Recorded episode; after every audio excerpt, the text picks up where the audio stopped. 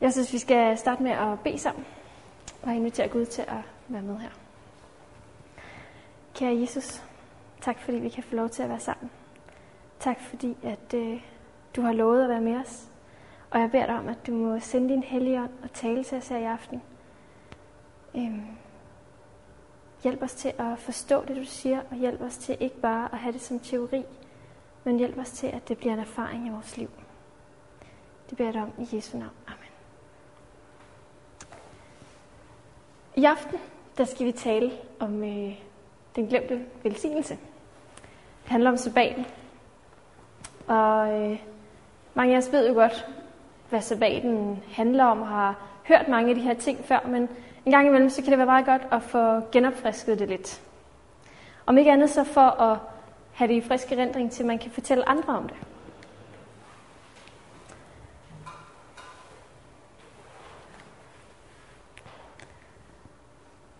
Øhm, I skal forestille jer en stjerneklar himmel. Her er det med noget flot nordlys på. Jeg har desværre aldrig set nordlys, men øh, har hørt, at det skulle være rigtig, rigtig flot. Øhm, hvis vi kigger op imod himlen og ser stjernerne blinker, så kan man godt blive sådan helt betaget og overvældet af, hvor smukt det bare er. Og gennem tiden, så er der rigtig mange, der har kigget op på himlen. Ikke bare for at blive betaget, men for at, fordi de følte, at himlen indeholdt et løfte og et svar på de her tre spørgsmål. Hvor kommer vi fra? Hvorfor er vi her? Og hvor går vi hen? Hvis vi finder svaret på det første spørgsmål, hvor kom vi fra, så er det lidt lettere at besvare de andre. Med teleskopets opfindelse øh, kom vi lidt nærmere på himlen, mens vi stadigvæk var på jorden. Og i 1960'erne, der opfandt vi noget, så vi kunne komme uden for jorden. I 1969, der gik vi på månen. Men vi drømmer om at komme endnu længere, til Mars eller til andre planeter. Og vi gør det, fordi vi ønsker et svar om, hvor vi kommer fra. Og vi søger længere og længere væk, fordi vi ikke har fundet det endnu, føler vi. Vi undersøger også sten fra månen for at se, om der er tegn på noget liv. Og vi undersøger informationskilder, f.eks. fra Mars, og prøver at se, om og der kan være tegn på liv der. Noget, der kan fortælle os, hvor vi kommer fra. Og videnskabsmænd, de øh, leder jorden rundt, døgnet rundt, på tegn efter liv, eller på, liv, på livets begyndelse. Og de har let rigtig mange, mange år. Og der er kommet rigtig mange teorier omkring, hvordan livet kunne have været opstået. Vi søger efter vores rødder. Men det er ikke himlen eller universet, vi skal finde vores rødder i. Det er i Bibelen. I de allerførste ord i Bibelen. Der står i 1. Mosebog 1, 1. I begyndelsen skabte Gud himlen og jorden. Mange har læst de her, øh, har læst de her ord, men ignorerer dem. Nogle kalder dem endda en myte, vi bliver ved med at, at prøve at finde ud af, hvor vi kommer fra, men her der giver Gud os svaret. Han har skabt os. Vi har glemt vores rødder og vores oprindelse. Og nogen foretrækker måske evolutionsteorien om, at vi øh, stammer fra nogle små søde aber, i stedet for, at vi er skabt af Guds hånd, skabt ved hans ord. Der er en grund til, at vi har glemt, hvor vi kommer fra. Og Gud han vidste, at vi ville glemme ham som skaberen. Så derfor så gav han os et tilbagevendende minde. Han skabte en hel dag, sat til side hver uge til forbindelse med ham, til ham som skaberen, så vi kunne huske på hans skabende magt. Det er på den syvende dag, den sidste dag af skabelsen, der gav han os sabbaten. Lige fra Satan blev kastet ud af himlen, der har han bare hadet sabbaten. Fordi han kendte dens magt. Det var et minde om Guds magt, og det vidste han. Det var et minde om, at Gud har skabt os efter hans perfekte billede. Satan vil gøre alt for, at vi glemmer sabbaten, og han arbejder hårdt for det.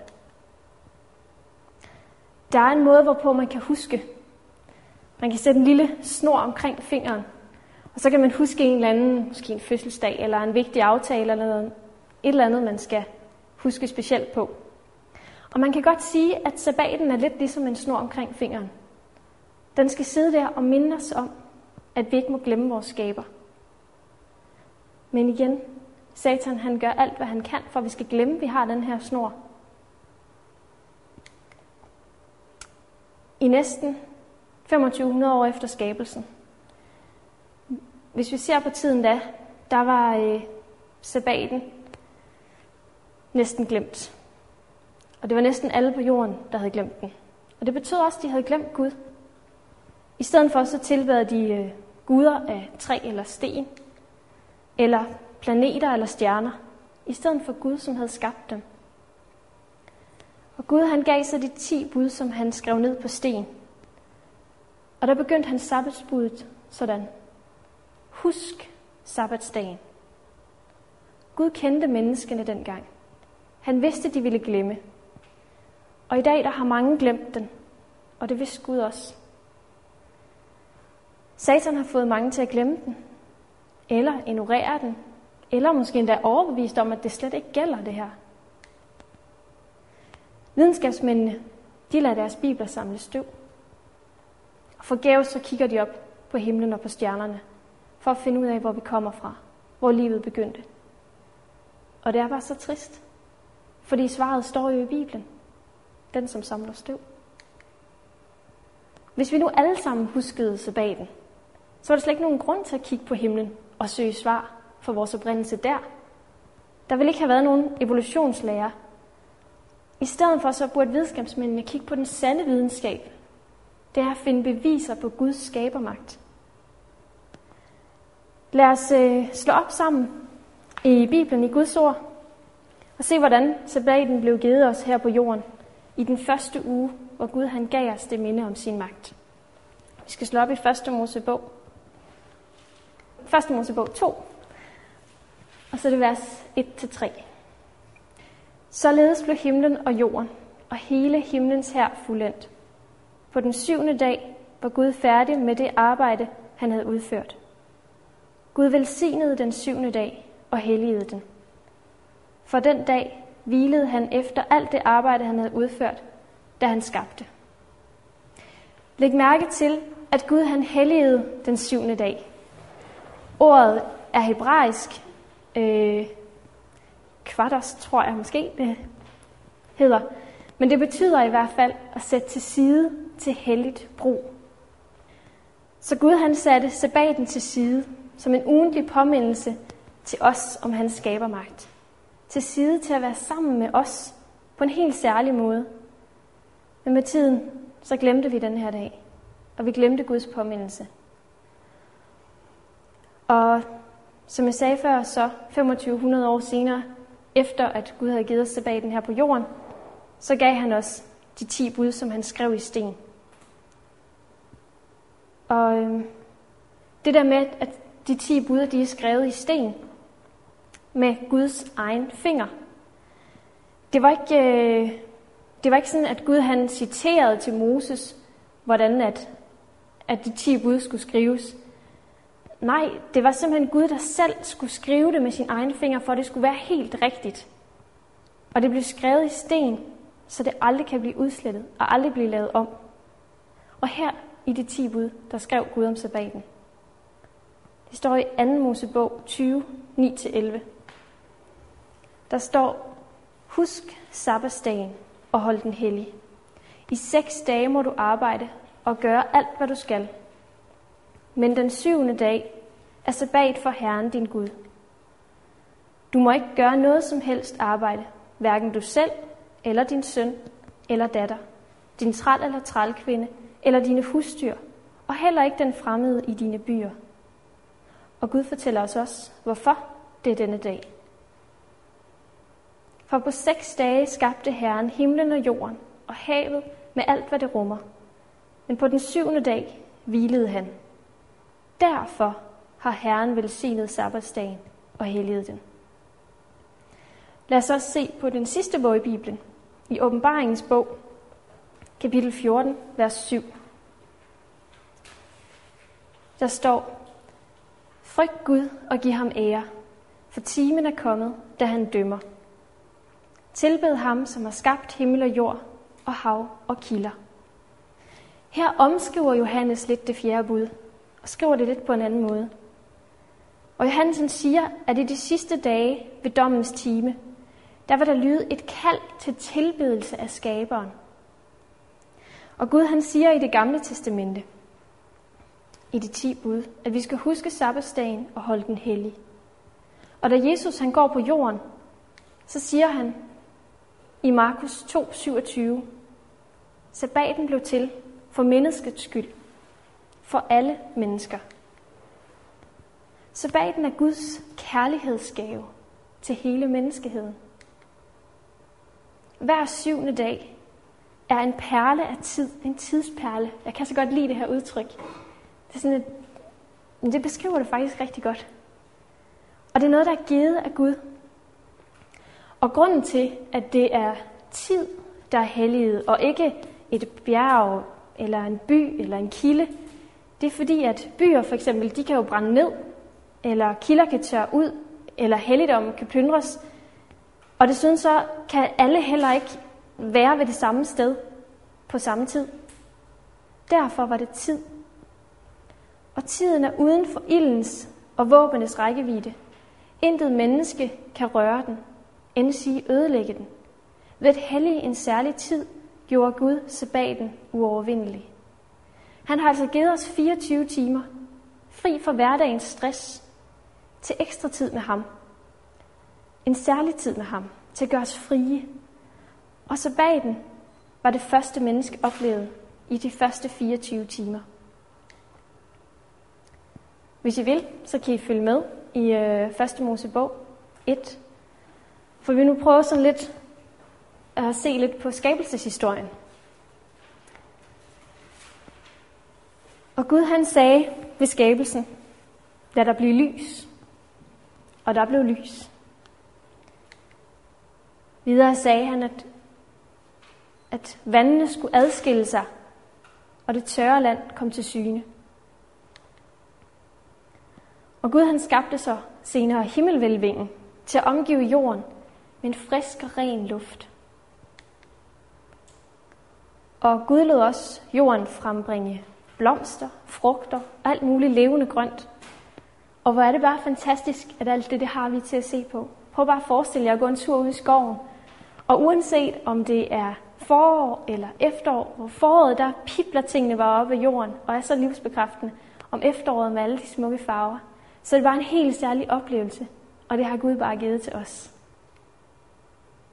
Gud han sagde også, lad der være vand i mængde. Og han fyldte vandene med fisk og alle mulige forskellige slags dyr. Og Gud han kunne bare have sagt, jamen lad der være en slags fisk, og lad der være rigtig mange af dem. Men det gjorde han ikke. Han i stedet for at skabe dem i alle mulige forskellige afskygninger og farver og alt sammen til glæde for os. Noget vi kan nyde i dag. Gud han sagde også, lad fuglene flyve højt. Og igen ligesom fiskene, så er fuglene også skabt på alle mulige forskellige måder. Gud sagde også, lad jorden frembringe levende skabninger. Og der kom bare rigtig mange forskellige slags dyr, både store og små og sjove og mærkelige dyr. Alt sammen for os. Og så skabte Gud mennesket. Han sagde, lad os skabe mennesket i vort billede. I Guds billede skabte han det. Som mand og kvinde skabte han dem. Det sidste Gud han skabte, efter seks dage, det var sabbaten. Den her tidsperle. Et fristed og et minde om skabelsen.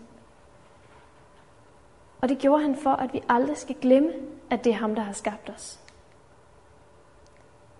I 1. Mosebog 2, 1-3 står der, Således blev himlen og jorden og hele himlens her fuldendt. Med Guds hviledag, sabbaten, der blev det hele fuldendt. Og vi læser videre. På den syvende dag var Gud færdig med det arbejde, han havde udført. Og på den syvende dag hvilede han efter alt det arbejde, han havde udført. Gud velsignede den syvende dag og helligede den. For på den, den dag hvilede han efter alt det arbejde, han havde udført, da han skabte. Bibelen fortæller os her tre ting, som Gud han gjorde den syvende dag. Den første ting var, at han hvilede. Vi hviler i dag på grund af kærlighed til Gud. Vi anerkender Gud som skaber, når vi hviler. Og sabbaten er et symbol på, vi hviler i hans kærlighed og omsorg. Den anden ting, Gud han gjorde på den syvende dag, det var, at han velsignede den her dag. Og han velsignede den syvende dag, og ikke nogen andre dage. Vi kan tilbe Gud og holde møder på alle mulige andre dage, men hvis vi ønsker en helt særlig sabbatsvelsignelse, så får vi den kun ved at tilbe på sabbaten. Den tredje ting, som Gud han gjorde, det var, at han helligede den. Som jeg sagde før, så betyder helliget sat til side til helligt formål. Det er det samme ord, som er brugt om en kvinde, der er sat til side til en mand. Nu skal I forestille jer, at øh, en mand står op foran. Han skal giftes, og han står spændt op foran og venter på, at hans brud kommer ind ad døren. Op, og hun kommer ind, så begynder hjertet måske at slå lidt hurtigere, og hænderne begynder at ryste lidt, og huha. Men de bliver erklæret for ægte folk, og efter festen, så sætter manden sig ind i bilen og er parat til at køre på bryllupsrejse. Og så lige pludselig så er en af de seks brudpiger, der hopper ind i bilen og siger, kom, lad os køre. Nej, det, det vil manden ikke. Jamen, jeg har jo lige blevet gift med min brud og ikke med dig. Men en af de syv, hvilken forskel gør det? Det gør en forskel, for der var kun en, der var hans hustru. Men hvilken forskel gør en dag? Gør det en forskel for Gud, hvad det er for en dag, vi tilbeder ham specielt på? Hvis mennesker prøver at erklære en dag hellig, som Gud ikke har gjort hellig, hvad så? Gud han bærer os tilbede ham på lige netop den dag, som han helligede. I ordsprogene 14.12 står der, En vej kan forekomme en mand rigtig, og dog ende med at føre til døden. Satan sagde til Eva i eden, Hvilken forskel gør et træ? Alle træerne her er der ens. I dag der siger Satan til os, hvilken forskel gør en dag? Alle dage er der ens. Der var et træ, der var sat til side til Adam og Eva som en prøve. Men prøven, det var ikke træet, og det var ikke frugterne. Den virkelige prøve, det var, om de ville underkaste sig Guds suveræne autoritet. Og de spiste træet. Og dermed så forkastede de Guds autoritet og valgte i stedet for at sætte deres egen mening højere. Professor Thomas han siger her, et menneske kan ikke holde den oprindelige sabbat og glemme Gud. Sabbaten forbinder os med Gud. Og gennem hele det gamle testamente var sabbaten et tegn mellem Gud og hans folk. Og Bibelen fortæller om, at Abraham, han holdt Guds bud. Sabbaten, som blev givet i første Mosebog til menneskene, før der eksisterede jøder. Og sabbaten er blevet holdt af Guds folk gennem tiderne. Moses, han ledte israelitterne ud af Ægyptens slaveri, ud til ørkenen. Og her i ørkenen, der gav Gud folket mannaen. Han gav det fra himlen. Og mannaen faldt i seks dage. Men den syvende dag, der var der ikke nogen manna. Derfor så forsynede Gud folket med en dobbelt portion om fredagen. Alle andre dage, hvis de valgte at gemme noget af mannaen til næste dag, så rådnede det. Så Gud han udfyldte et dobbelt mirakel. Altså der var ikke nogen manna om sabbaten, men til gengæld var der dobbelt om fredagen. I 2. Mosebog 16:26 siger Gud, seks dage skal I samle det. Den syvende dag er det sabbat, og der er der ikke noget. Så Gud havde fortalt det her til israelitterne, at der ikke var noget om sabbaten. Og alligevel så var der nogle af israelitterne, der gik ud for at samle manna om sabbaten. Og så siger Gud videre i vers 28, Hvor længe vil I nægte at holde mine befalinger og love. Gud han gav så de ti bud i sten. Han gav det til alle mennesker, til alle tider, og uanset hvor vi er. I 2. Mosebog 2010 står der, den syvende dag af sabbat for Herren din Gud. I det gamle testamente så blev sabbaten sat som tegn på loyalitet og lydighed. Et tegn, der viser, at jeg tilhører min skaber, og jeg ved, hvem han er. I Ezekiel 20:12 står der, Også mine sabbater gav jeg dem som tegn mellem mig og dem, så de kunne forstå, at jeg, Herren, helliger dem. Nogle kristne er forvirrede. De tror, at Jesus kom på jorden for at afskaffe loven, afskaffe den bibelske sabbat. Men tværtimod. I Matthæus 5:17 står det så klart, Tro ikke, at jeg er kommet for at nedbryde loven eller profeterne. Jeg er ikke kommet for at nedbryde, men for at opfylde. Kom Jesus for at nedbryde loven med, at du må ikke bedrive ror, du må ikke stjæle, du må ikke slå ihjel eller huske sabbaten? Nej, det gjorde han ikke. Holdt Jesus selv sabbaten, eller lavede han den om? Lad os se i Lukas 4:16, og lad os slå op sammen til det.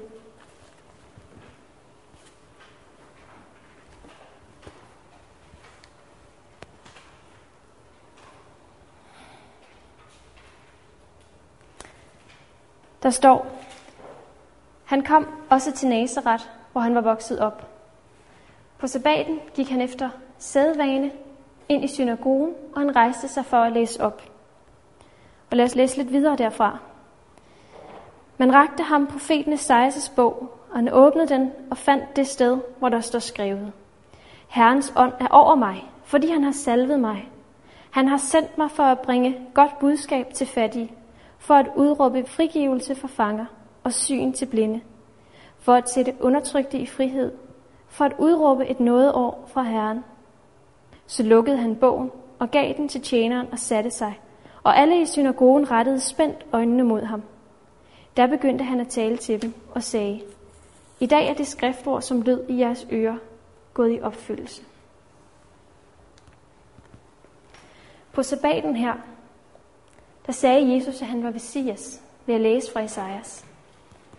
Hvis Jesus han ville have afskaffet sabbaten, hvis hans planer var at tilintetgøre loven, eller introducere en ny dag til tilbedelse, var det så ikke netop det her tidspunkt, han skulle have gjort det på? Han havde en hel masse folks opmærksomhed. Var det så ikke da, han skulle have sagt det? Men det gjorde han ikke. For Jesus holdt selv den bibelske sabbat gennem hele den tid, han var på jorden. Og Adam og Eva, de var sabbatholdere. Abraham var sabbatholder. Ligesom Moses og Isaias og Jeremias og Daniel. Og Jesus sagde til disciplene, at de skulle holde hans sabbat efter hans død. Det sagde han i Johannes 14:16, hvor han sagde, Elsker I mig, så hold mine bud. Jesus han samlede disciplene og fortalte dem om Jerusalems ødelæggelse. Han fortalte dem om de romerske herrer, der skulle ødelægge Jerusalem og templet. Og Jesus han sagde til sine disciple i Matthæus 24:20, 20, Bed til, at jeres flugt ikke skal ske om vinteren eller på en sabbat. Og Jerusalem blev ødelagt, omringet af romerske herrer, ødelagt af Titus i år 70 efter Kristus. Men hvorfor var det, at Jesus han opmuntrede til bøn, om at de skulle bede om, at flugten ikke måtte ske på en sabbat, hvis de alligevel ikke skulle holde den sabbat hellig på det tidspunkt? Fordi at kristne skulle tilbede Gud på sabbaten. Og hvis ødelæggelserne de skulle ske på sabbaten, så var alle jo ligesom samlet til tilbedelse – og hvis det var sket på en anden dag, så ville byporten have været åbne, og folk ville have været uden for byen og arbejde på markerne. Og det viser bare, at det var Jesus hensigt, at de kristne skulle holde sabbaten. I det nye testamente står der 84 gange, at disciplene holdt den bibelske sabbat.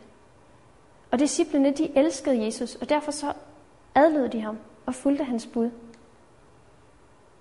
I Apostlenes Gerninger 13.14 står der, På sabbaten gik de hen i synagogen og satte sig. Her er der tale om disciplene efter Jesu død. Paulus gik også i synagogen. Det kan vi se i Apostlenes Gerninger 13, 42-44. Da de gik ud, bad man om at måtte høre om dette igen den følgende sabbat, hvor her hedningerne der ønskede at tilbe Gud og høre endnu mere af, hvad Paulus sagde. Og der står videre, den følgende sabbat var næsten hele byen kommet sammen for at høre Herrens ord.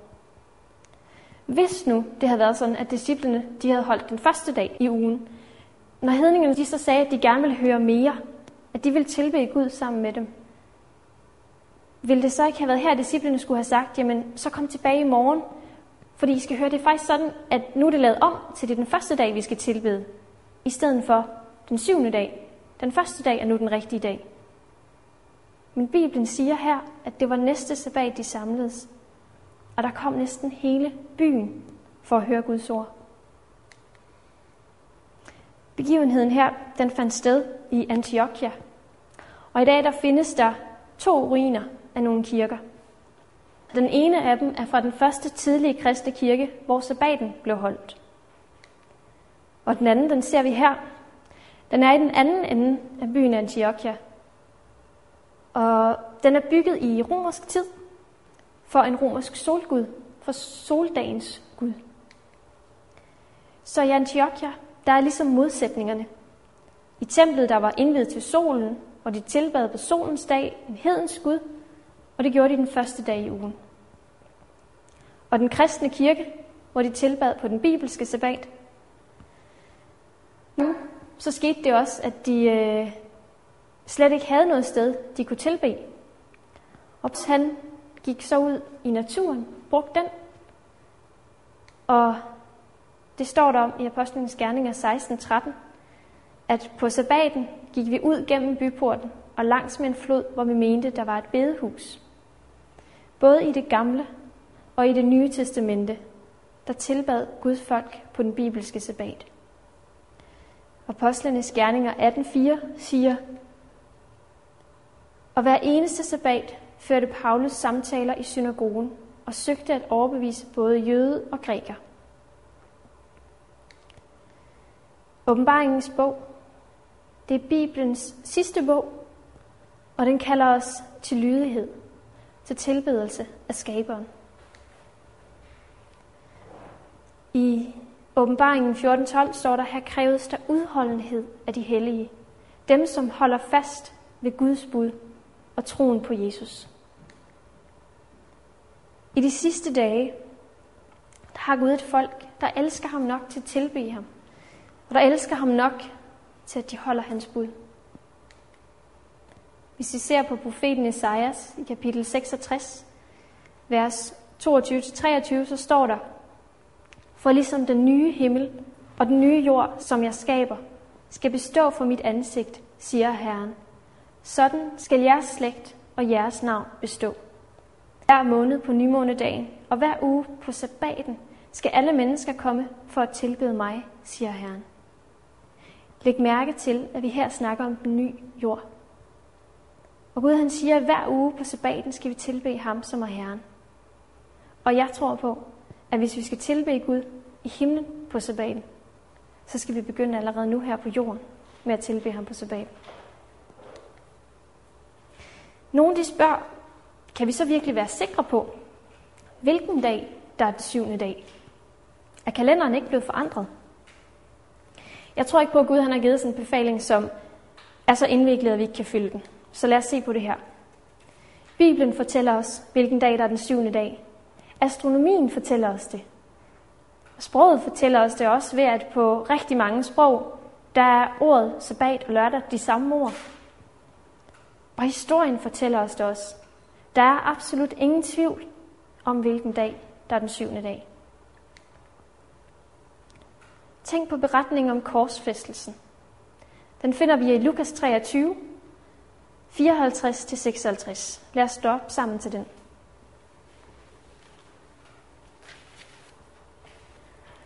Der står i vers 54 i kapitel 23.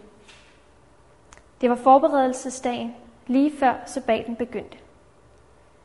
Kristus skulle korsfæstes på den dag, som Bibelen kalder forberedelsesdagen. Og Bibelen siger videre, de kvinder, som var kommet fra Galilea sammen med Jesus, fulgte efter og så graven, og hvordan hans læme blev lagt der.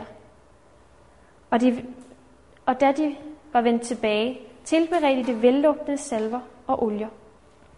Og Bibelen fortsætter. Men sabbaten over holdt de sig i ro efter lovens bud. Først har vi forberedelsesdagen, den dag, som Kristus døde. Den næste dag er sabbat, og der hviler folk. Og kvinderne de valgte også at hvile, og de balsamerede ikke hans læme den dag. Det er tydeligt, at buden ikke var navnet til korset. Jesus nærmeste venner, de hvilede ifølge loven. Gennem sit liv hvilede Kristus også på sabbaten. Og endda så hvilede han også i døden. Bibelen skriver videre om den tredje dag. I Lukas 24, 1-2. Meget tidligt om morgenen, den første dag i ugen, kom kvinderne til graven med de vellugtende salver, som de havde tilberedt. De fandt stenen væltet bort fra graven. Læg mærke til det igen. Fredag er forberedelsesdagen, hvor Kristus han dør. Næste dag er sabbat og lørdag, og kvinderne de hviler, og Kristus han hviler i henhold til budet. Så kommer den første dag, som er søndag, og Kristus stod op fra de døde. Vi har her tre dage i rækkefølge. Vi ved, hvilken dag Kristus han døde. Det er langfredag, som vi har i påsken, og det er forberedelsesdagen. Næste dag er sabbatsdagen, og kvinderne hviler. Den tredje dag, altså det som vi kalder den første dag i ugen, og det er søndag. Sabbaten ligger altså her imellem fredag og søndag. Det må jo så være lørdag. Bibelen er tydelig, og det er opslagsværkerne også. Hvis vi ser på et helt tilfældigt leksikon, så står der, den syvende dag, lørdag, er den syvende dag i ugen. Astronomerne ved også, hvilken dag, der er den syvende dag i ugen. Og hvis vi ser på US Naval Observatory i Washington, så siger de, vi har haft anledning til at undersøge arbejdet, der er udført af specialister i kronologi, og vi har fundet, at der ikke har været nogen ændring i den ugentlige cyklus i den kristne periode. Øhm, British Royal Observatory i Greenwich i England bekræfter pålideligheden af denne ugentlige cyklus. Lørdag er i virkeligheden den bibelske sande sabbat. I øh, kalenderen, det meste af verden over, så er lørdag den syvende dag. De fleste europæiske kalendere har mandag som den første dag i ugen. Denne forandring blev gennemført i 1950'erne og 60'erne. Kalenderen før den tid angiver lørdag som den syvende dag og søndag som den første. Lørdag er altid den syvende dag. Selv i de katolske lande er lørdag den syvende dag. Forandringen er en nyere dato, og hjernen bag planen om at ændre den bibelske sabbat er allerede forudsagt. Og det blev forudsagt i Daniel 7:25, hvor der står, Han trakter efter at ændre tider og lov. Daniel forudsagde et forsøg på at ændre tider, hvilket ville forvirre mennesker. På over 105 sprog i verden er ordet for den syvende dag i ugen sabbat. Jeg vil undgå at udtale dem for jer, men I kan se dem her. At, og det er jo bare et fåtal af de 105, der er. Jeg vil komme med en lille historie fra Ghana i Vestafrika. Deres øh, ord for lørdag er Memeneda, og det betyder, jeg er den, jeg er dagen. Og i 2. Mosebog 3.14, der kalder Gud sig selv, jeg er. Og Memeneda er den syvende dag, der er sat til side til Gud, som jeg tror er Oniame. Og fordi den her dag den er speciel, og de tilbeder Gud på den, så kalder de den helt specielle dag, den får udtrykket Mimeneda der par. Lørdag, den gode og værdifulde dag, betyder det. Og på den her dag, der fraråder de i Ghana, at man gør nogle hverdagsaktiviteter eller holder markeder, og man fraråder også begravelser. Og krig, det må heller ikke finde sted på den her dag. Og Gud kalder de så Onyame Kwame, som er lørdagens Gud. Den Gud, hvis dag er lørdag. Sabbaten holder de her i Ghana. De holdt den længe før prins Henry the Navigator, som var en opdagelsesrejsende i det 15. århundrede, han satte sine romersk-katolske missionærer ind i Ghana. Og lige siden, der har de hvide mænd af folk fra Ghana fået navnet Kwasi Bruni, som er søndagens hvide mænd. Og disse hvide mænd, de kom for at introducere søndagen i stedet for lørdag. Og de helligholdt selv søndag i stedet for lørdag. Tusinder over hele verden, de studerer Bibelen, og de kommer frem til den overbevisning, at den syvende dag er Guds sande sabbat. Og de må følge Jesus hele vejen, længere end traditioner og end hvad kirken siger, og hvad religiøse bøger siger. Vi må følge, hvad Guds ord siger til os. Har en lille historie om en pige, der hedder Anna. Hun studerede sin bibel, og i Bibelen studerede hun så omkring den bibelske sabbat. Hun blev lidt for uroliget. Hun ønskede nemlig at vide præcis, hvad Bibelen sagde, og ikke bare, hvad hendes kirke sagde, eller hvad andre mennesker sagde, men kun, hvad Bibelen sagde. Så hun ringede til sin præst og sagde, jeg har et spørgsmål. Jeg har studeret Bibelen, og jeg har studeret sabbaten. Og hun fortalte lidt om, hvad hun havde fundet ud af. Hun sagde, at sabbaten blev givet i Edens have, og Gud han hvilede på sabbaten, og Gud velsignede og helligede sabbaten. Han gav den hundrede af år, før at jøderne kom. Og Abraham, han holdt budene. Og budene blev skrevet på stentavler med Guds finger. Og Ezekiel han sagde, at sabbaten blev sat som et tegn mellem Gud og mennesker. Jesus, han holdt også sabbaten hver uge, og disciplerne holdt sabbaten. Peter og Paulus holdt den bibelske sabbat, og Isaiah siger, at vi skal holde den i himlen. Anna sagde så til præsten, jeg ønsker at vide, hvilken dag, der er Herrens dag. Nogle kristne siger, at Jesus han hvilede på den første dag, og derfor skal vi tilbe ham på den dag. Men det siger min bibel ikke, så det, det kan jeg ikke få til at passe. Og den siger heller ikke, at Jesus velsignede den første dag. Og selvom mennesker siger, at vi skal tilbe på den første dag, når jeg så ikke finder det i Bibelen, så ved jeg ikke, hvad jeg skal. Jeg ønsker at vide sandheden om Herrens dag. Og hvorfor siges nogle ting flere end én gang? Præsten, han svarede hende, at nogle ting blev sagt i Bibelen flere gange, fordi Gud ønsker, at vi skal lægge vægt på vigtigheden af det. Og for eksempel, hvis vi ikke forstår det, når vi læser det i Matthæus, jamen så forstår vi det måske bedre, hvis vi læser det i Markus. Anna hun sagde, så jeg ønsker at følge Bibelen, og jeg ønsker at se Kristi lys, det der skinner fra Guds ord. Hun sagde, at hun havde læst i åbenbaringen 1.10, og der står, på Herrens dag blev jeg grebet af ånden. Og hun blev ved med at pointere, at hun ønskede virkelig at vide, hvad det var for en Herrens dag. Hun sagde også, at i Matthæus 12.8, der står der for menneskesønnen er herre over sabbaten. Og i Markus 2.28 står der, Derfor er menneskesønnen herre også over sabbaten. Og det samme står der i Lukas 6.5. Derfor, hvis menneskesønnen er herre over sabbaten, så er sabbaten vel Herrens dag. Sandheden er, at udtrykket Herrens dag kun forekommer den ene gang i Bibelen, i åbenbaringen 1.10, hvor der står på Herrens dag, bliver grebet af ånden. Hvis vi ser på ordene Herrens dag på originalsproget, så står der, at det er den dag, der tilhører Herren. Og ordstammen betyder, at han er den overordnede autoritet.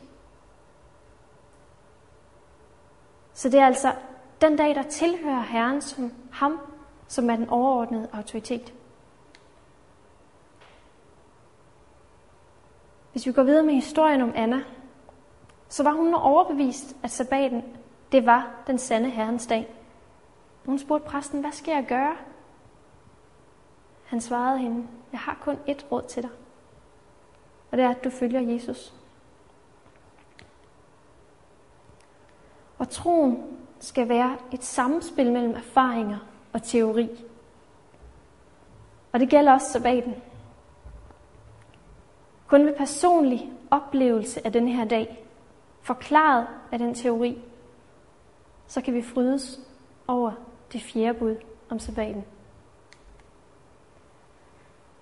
Uanset hvilken kirke, som vi er vokset op i, uanset hvad vores præst siger til os, så kan jeg kun her i aften råde dig til én ting. Det er at følge Bibelen. Følge det, Jesus han gjorde og sagde. Og jeg har det princip, at hvis det er godt nok for Jesus, så er det også godt nok for mig. Det kan være, at det vil betyde nogle ændringer i dit liv. Men husk på, at du skal aldrig gøre de her ændringer selv. Jesus han ønsker måske også, at du skal gøre de her ændringer. Og derfor så vil han gerne hjælpe dig. Han vil altid være med dig, så længe du ønsker at følge ham. Lad os slutte af med at bede sammen. Kære Jesus, vi har i aften hørt om din sabbat, der skal minde os om dig, som har skabt os så fantastisk, så unikt. Far, jeg ønsker, at du må være med os på en helt særlig måde. At du må, uanset om det vil give ændringer i vores liv, eller vi har fået en fornyet forståelse af sabbaten, at du må være med os. Og du må hjælpe os til at opleve, at vi ikke nu bare har hørt om sabbaten, men vi også må opleve erfaringen selv omkring den sabbatsvelsignelse, som du vil give os, hvis vi tilbeder dig på din sabbat. Far, jeg ønsker, at du må være med os på en helt særlig måde. Tak for den velsignelse, du har givet os her i aften. I Jesu navn. Amen.